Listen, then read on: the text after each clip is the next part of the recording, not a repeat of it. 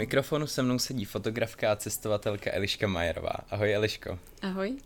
My se nacházíme poblíž městské radnice, kde si vystavovala své fotografické počiny. Výstava se jmenovala Woody, jestli si správně mm-hmm. pamatuju.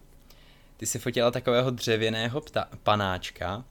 Proč jsi jako objekt focení vybrala právě nevýrazného, obyčejného dřevěného panáčka? No, mně se líbilo, že byl takový neutrální, že vlastně neměl žádný výraz, ani, uh, víš, jako nebyl to žádný ten stereotyp nebo něco, uh, co by ho mohlo nějak víc přiblížit, takže mě bavilo hrozně nastavovat nějaké situací a tak. Uh, jak jsi se dostala k fotce? Uh, vlastně úplně přesně nevím, ale dostala jsem foťák někdy k Vánocům, už, už je to teda strašně dávno. A hodně mě inspiroval i můj děda, který dřív fotil, když chodil různě po Šumově a tak. Takže to mě taky učil, jak fotit. Co fotíš nejradši? Asi přírodu. Nejvíc mě baví uh, nějaký uh, ty makra, takový ty věci hodně zblízka. Třeba kytky, tak. A je nějaká fotka, na kterou jsi opravdu hrdá? No, když jsem jednou byla ve Španělsku uh, s tím dědou právě, tak tam jsme potkali toreadory v našem hotelu. Takže jsem vyfotila takovou strašně špatnou, úplně rozmazanou fotku, ale byla jsem na vždycky hrozně hrdá, že mám fotku opravdového, opravdového toreadora. Takže asi na tu, no. Ty děláš cenu vévody z Edinburgu a dokážeš, dokážeš tento program posluchačům nějak blíže přiblížit? Určitě, eh, tak je to program eh, pro mladí lidi, který eh, má vlastně tři úrovně a v každé té úrovni si ten účastník vybere nějaký svůj cíl v rámci různých, různých aktivit. Jde o sport, o sport, o dobrovolnictví a o talent, nebo rozvoj nějakého talentu, nějaké aktivity. A vlastně má nějaký čas na to, aby si ten talent nebo sport nebo dobrovolnictví splnil aby dosáhl toho svého cíle. A potom následuje teda nějaká dobrodružná expedice, kterou absolvuje s nějakým týmem a celý se to zakončí vlastně slavnostní ceremonií, kde se předá ten certifikát toho, že to ten člověk zvládnul. Asi můžeme prozradit, že na expedici jsme byli společně, mm-hmm. ale mě by zajímal ten tvůj nejsilnější zážitek, už je to nějaká doba. Mm-hmm. Tak, tak mo- co zůstalo v tvé mysli? Mhm. Možná právě z téhle expedice, kdy jsme byli spolu, tak to byla taková nejsilnější. Asi je to i tím, že jsme byli na Šumavě na Sněžnicích. Už to byla celkem výzva. Ale pro mě bylo asi nejsilnější eh, ten moment, možná se taky vzpomínáš, kdy jsme vyšli vlastně na kopec naproti poledníku a tam eh, jsme se vlastně rozhlíželi do krajiny, fotili jsme a tak různě. A zapadlo slunce ještě u toho, takže to bylo takový, takový pěkný to, co následovalo potom, to, to už tak pěkné nebylo. to, to ne. Noční návrat na tábořiště mm-hmm. byl opravdu dlouhý. Přesně tak.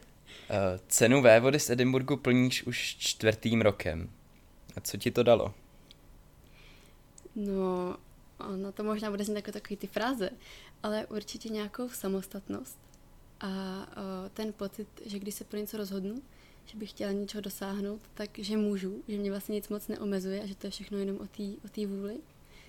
Taky jsem potkala spoustu lidí, a spoustu přátel a no, to je asi všechno. I, i nějaká třeba inspirace od, od ostatních, od těch dalších příběhů, co, co vlastně plnili, proč a jak. Ty jsi před dvěma lety odjela do Nepálu, taky v rámci ceny vody z Edinburgu, jestli se nepletu. Mm-hmm.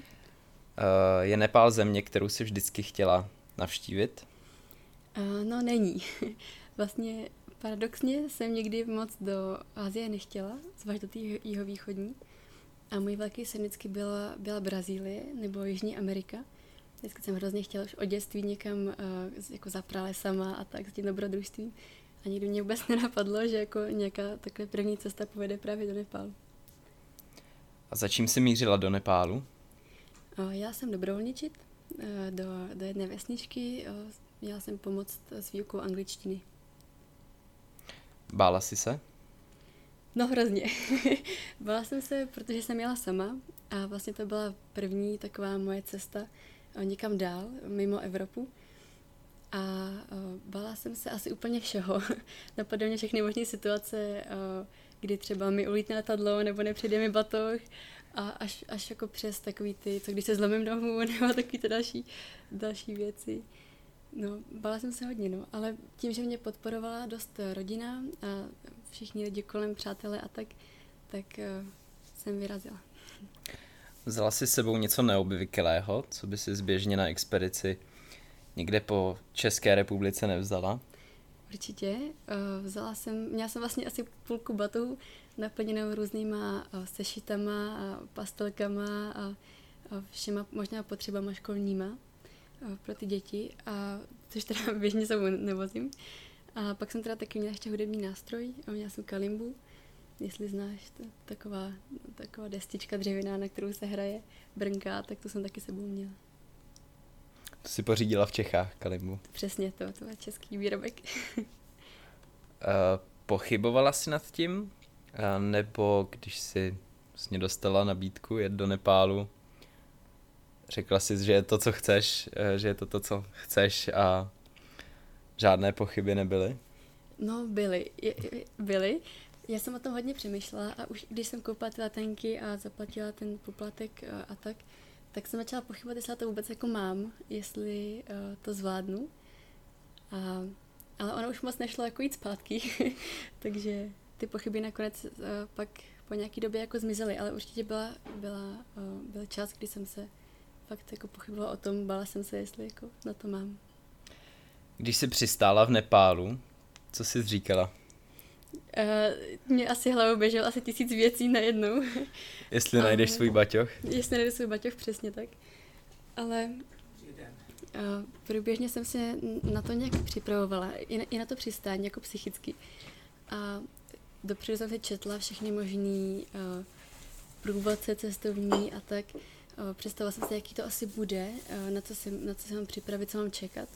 A právě když jsem přistála, tak jsem zjistila, že to je vlastně úplně jinak, než jsem si třeba představovala. A, a říkala jsem si, jak to vlastně bylo jednoduchý. Uh, jenom, že sedneš na letadlo, zbalíš se a za pár hodin prostě jsi úplně, úplně na druhé straně světa. Co potom následovalo? Tak... Uh, následovala taková vtipná moje scénka s tím, že jsem scháněla vízum, uh, což mi trvalo hrozně teda dlouho, než jsem si ho zajistila. Uh, a to je taková moje výsledný zážitek, že jsem fakt jako měla trochu problém ho sehnat, ale jako nakonec jsem ho sehnala a uh, jela jsem s Abraham Gimere, uh, s jedním pánem, který právě vlastní to neziskovku, přes kterou jsem tam jela. Uh, ubytovala jsem se u něj a uh, večer, ten den, jsem ještě vyrazila uh, na jednu oslavu, uh, se kterou jsem teda vůbec nepočítala. Eh, byla to mm, taková jako předoslava jednoho svátku hinduistického, jmenuje, jmenuje Tees, takže půjčili sárí a takový ten oblek indický a eh, vyrazila jsem teda na, na ten svátek všech žen. to jsem teda vůbec tím nepočítala, že něco takového se stane. A já ten další den už jsem vyrazila právě do Sirungu, do vesnice. Uh, ještě když se vrátíme k těm vízum, ty jsi tedy mm. odletěla, mm-hmm. přiletěla si na letiště a Neměla jsem vízum. Neměla si vízum. Přesně tak. Takže si potřebovala najít ambasádu? Uh, ono se to děje už na tom letišti, že vlastně přiletíš a tam si můžeš to vízum uh, jakoby koupit, zaplatit ho. Ale uh, když... Bez ohledu na to, odkud. Přesně, teda. přesně tak. Jak vypadá taková nepálská vesnice? Siarung. No, asi může vypadat úplně různě, ale zrovna tahle konkrétně uh, není moc velká je tam asi 100 domů, 150 domů a uh, ty domy jsou takový dost uh, chudý, bychom asi řekli, částečně dřevěný nebo plechový, tak různě. A uh, určitě tam vždycky bývá nějaká svatyňka, uh, což, což je i v Sirungu, Gompa se tomu říká, ta, ta většinou je nějak, vejš na kopci. Uh, pak je tam škola, a nějaký, nějaký taky zdravotnický středisko, takový domeček, kde byl napsáno, že to je jako ambulance, ale myslím, že tam nikdo nebyl. No. Jaké náboženství se vyznává v Nepálu?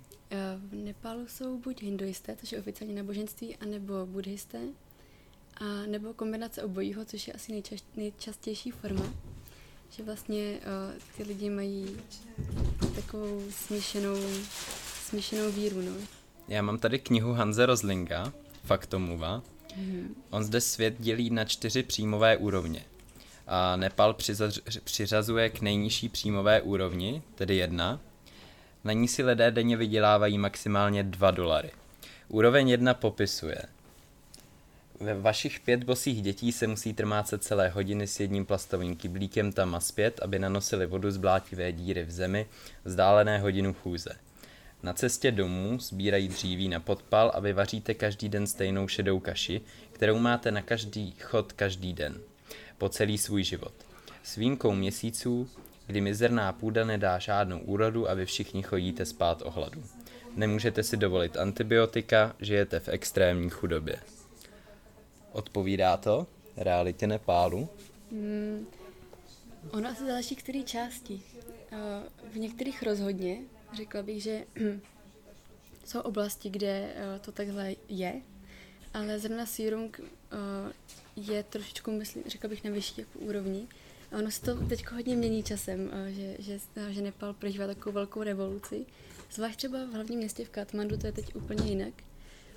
Ale třeba v Sirungu nedávno právě zavedli systém, že u každého domu je zdroj vody pitný, takže určitě se tam nemusí chodit uh, pro vodu s kyblíkem každý, každý den, ale uh, určitě jsou součástí, kde to tak je.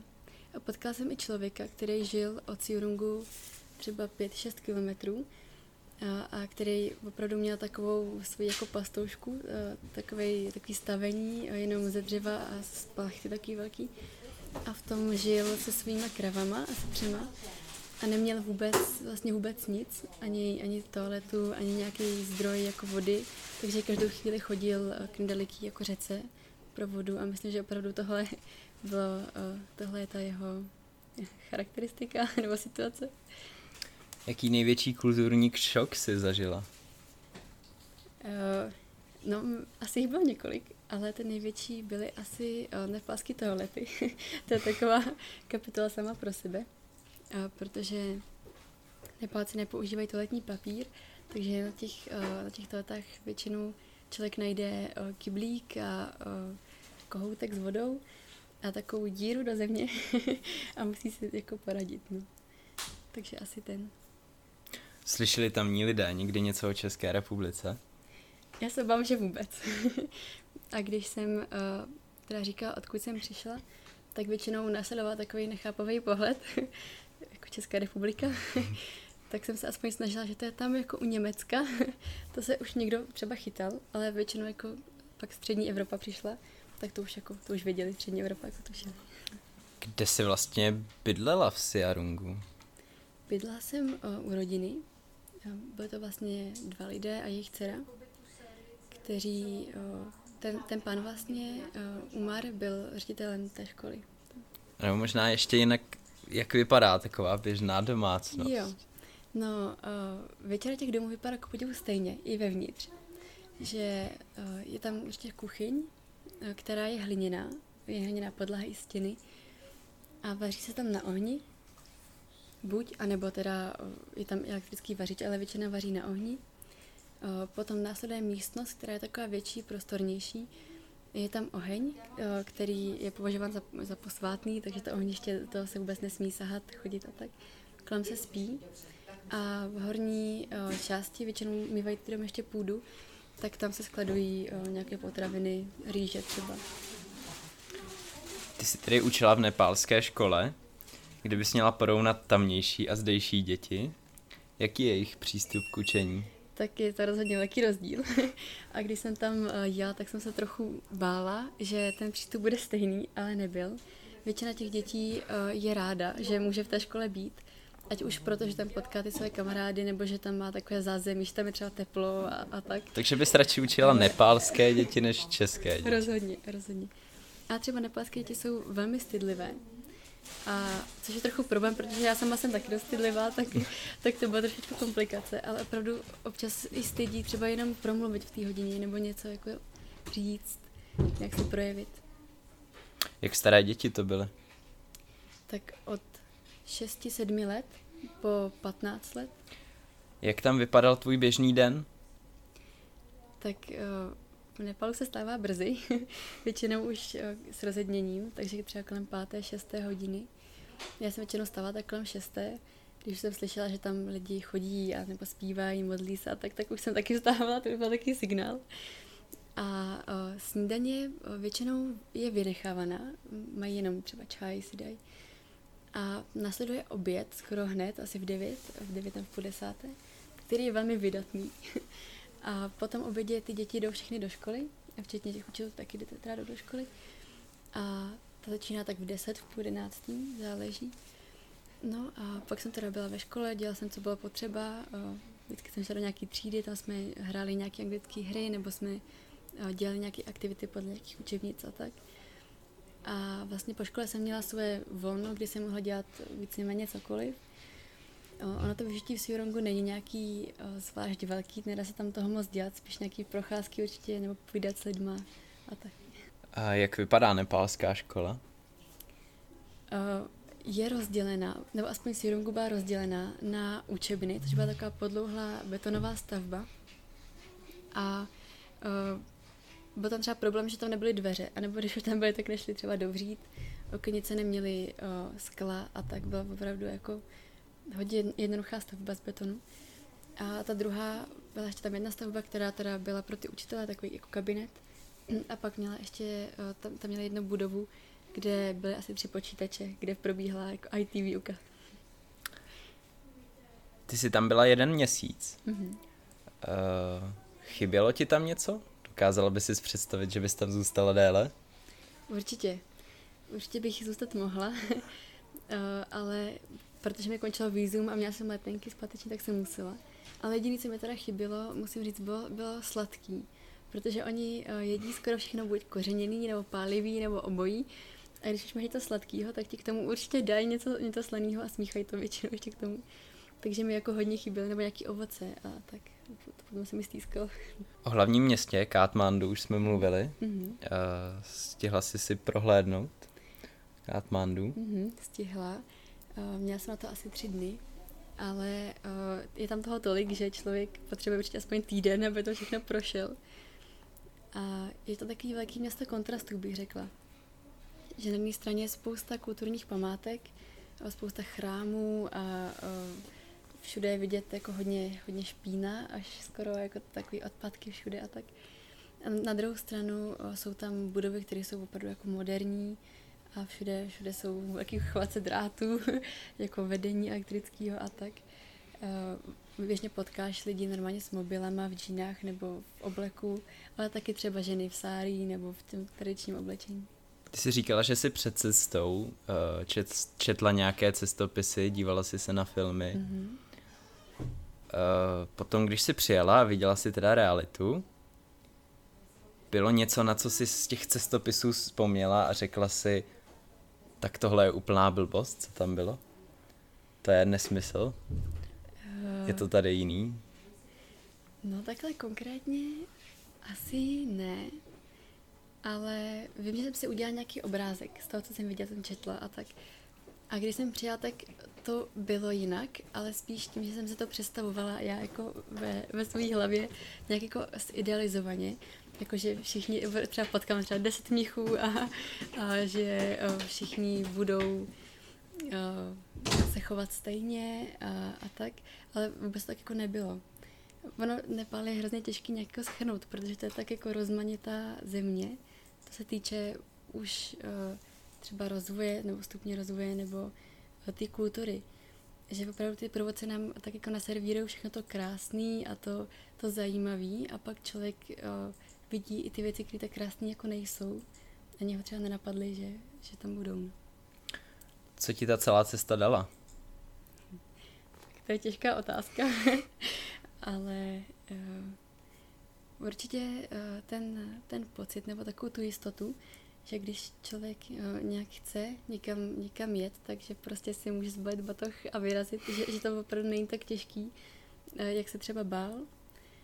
A rozhodně takovou tu radost těch lidí, kterou jsem viděla vlastně tak nějak každý den, takovou tu spokojenost s tím, s tím, co mají a s tím, kdo jsou, tak to se přenesla i trochu na mě, takže myslím, že rozhodně i to mi ta cesta dala. Vrátila by ses někdy do, do Nepálu? Určitě.